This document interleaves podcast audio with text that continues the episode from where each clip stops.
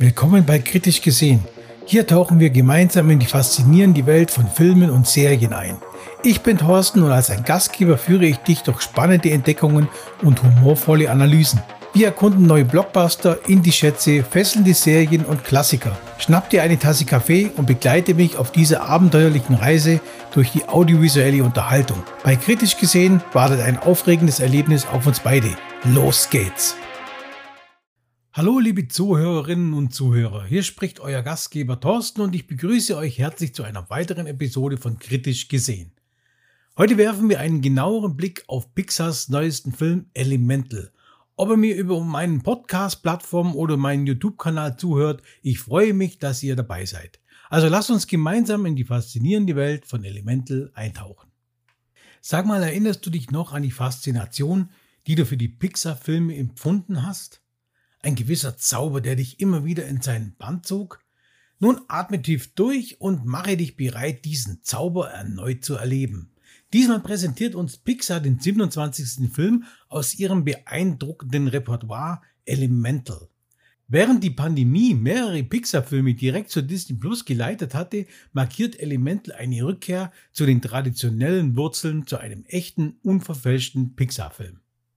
Nach der Unzufriedenheit der Fans über das technisch herausragende Spin-off Lightyear, das ihren geliebten Spielzeugastronauten Buzz Lightyear nicht so darstellte, wie sie sich es erhofft hatten, hat sich Pixar dazu entschieden, einen sicheren Weg einzuschlagen.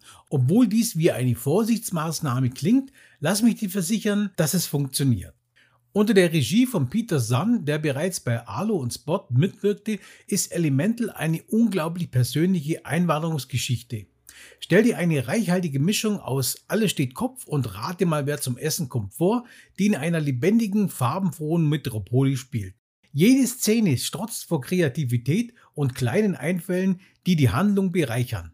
All das gepaart mit atemberaubenden Animationen und einer weiteren magischen Filmmusik von Thomas Newman macht die 102-minütige Laufzeit zu einem wahren Genuss. Es ist allerdings schade, dass Peterson bei seinem rasanten Tempo nicht öfter die Bremse betätigt, um den Emotionen Raum zum Atmen zu geben.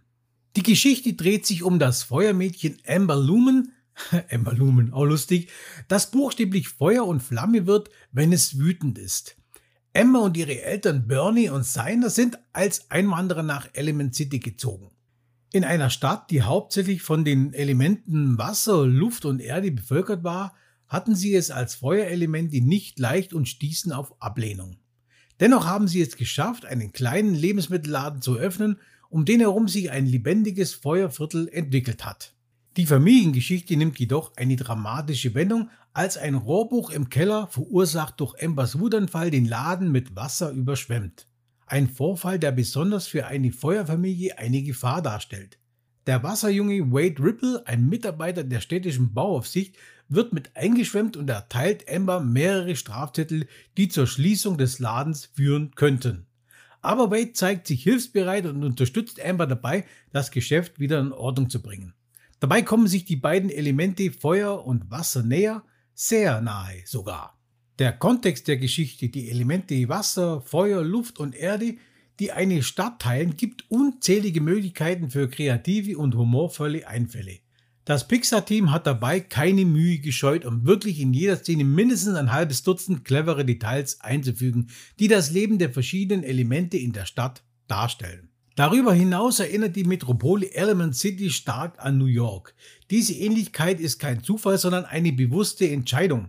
Die Filmemacher wollten die typischen Erfahrungen von Einwanderern in der ersten und zweiten Generation darstellen, von den anfänglichen Schwierigkeiten bis hin zu den Problemen der Kinder, die den hohen Erwartungen ihrer Eltern gerecht werden wollen.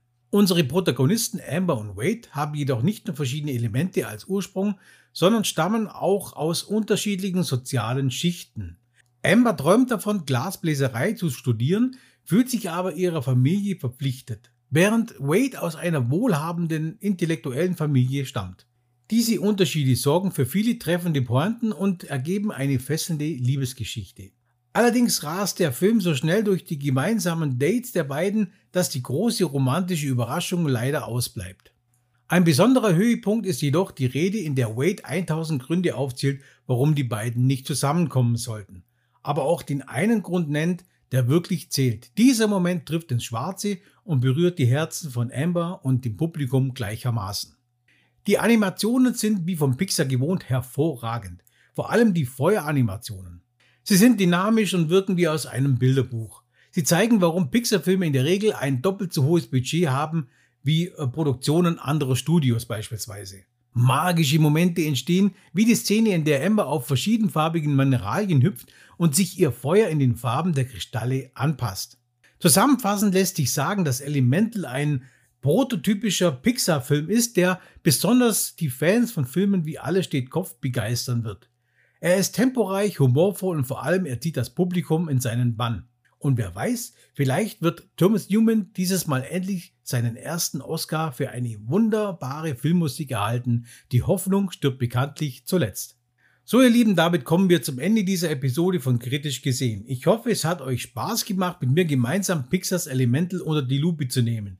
Ihr könnt den Podcast auf allen gängigen Podcast-Plattformen sowie auf meinem YouTube-Kanal hören. Also vergesst nicht ein Abo dazulassen, um keine künftige Episode zu verpassen. Bis zum nächsten Mal und bleibt kritisch. Ciao.